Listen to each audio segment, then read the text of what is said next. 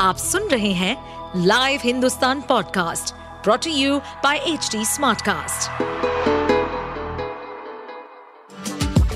आपका स्वागत है दिल्ली एनसीआर की खबरें पॉडकास्ट में ये पॉडकास्ट आपको दिल्ली और एनसीआर की विभिन्न पार्टियों की राजनीतिक गतिविधियों, महत्वपूर्ण घटनाओं और अपराध के मामलों में गहराई तक ले जाएगा इस पॉडकास्ट में हम विश्लेषण करेंगे उन खबरों और विकास से जुड़ी सभी जानकारी और फैसलों को जिनसे देश की राजधानी और उसके लोगों पर गहरा प्रभाव पड़ता है। पीएम मोदी ने भोपाल में समान नागरिक संहिता, यानी यूनिफॉर्म सिविल कोड की वकालत करके 2024 का चुनावी मूड सेट कर दिया है।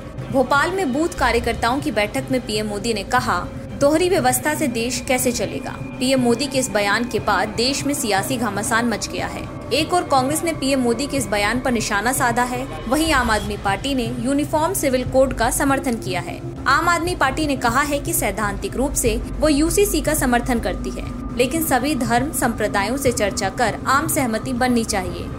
आम आदमी पार्टी नेता संदीप पाठक ने कहा, सैद्धांतिक रूप से हम यूनिफॉर्म सिविल कोड का समर्थन करते हैं। संविधान का अनुच्छेद चौवालीस कहता है कि यूसीसी होना चाहिए, लेकिन ये मुद्दा सभी धर्म, संप्रदाय से जुड़ा है, इसीलिए स्टेक होल्डर से आम सहमति बननी चाहिए।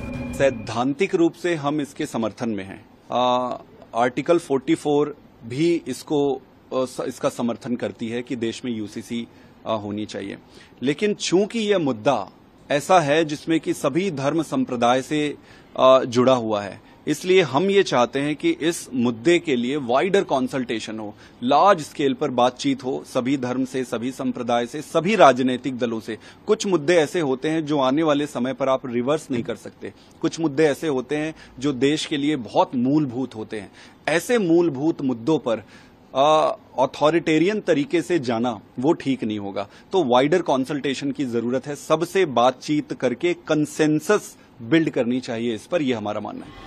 पीएम मोदी ने की यूसीसी की वकालत। पीएम मोदी के बयान के बाद समान नागरिक संहिता पर देश भर में बहस तेज हो गई है। 27 जून को भोपाल में बीजेपी के बूथ कार्यकर्ताओं के कार्यक्रम में पीएम मोदी ने कहा था, हम देख रहे हैं यूनिफॉर्म सिविल कोड के नाम पर लोगों को भड़काने का काम हो रहा है। एक घर में एक सदस्य के लिए एक कानून हो और दूसरे के लिए दूसरा तो घर चल पाएगा क्या?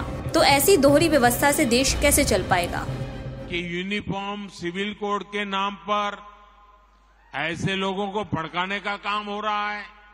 आप मुझे बताइए, एक घर में परिवार के एक सदस्य के लिए एक कानून हो, परिवार के दूसरे सदस्य के लिए दूसरा कानून हो तो क्या वो घर चल पाएगा क्या? कभी भी चल पाएगा क्या? फिर ऐसी दोहरी व्यवस्था से देश कैसे चल पाएगा? हमें याद रखना है कि भारत के संविधान में भी नागरिकों के समान अधिकार की बात कही गई है।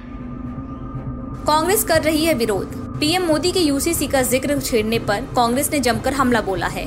कांग्रेस ने कहा है कि पीएम मोदी महँगाई, बेरोजगारी से जनता का ध्यान भटकाने के लिए विभाजनकारी एजेंडा लेकर आए हैं। कांग्रेस नेता जयराम रमेश ने कहा कि प्रधानमंत्री ने यूसीसी की वकालत करते हुए राष्ट्र को परिवार के बराबर बताया है। सामान्य रूप से देखने पर ये तुलना सही लगती है लेकिन वास्तविकता बहुत अलग है। आप सुन रहे थे हमारे पॉडकास्ट दिल्ली एनसीआर की खबरें।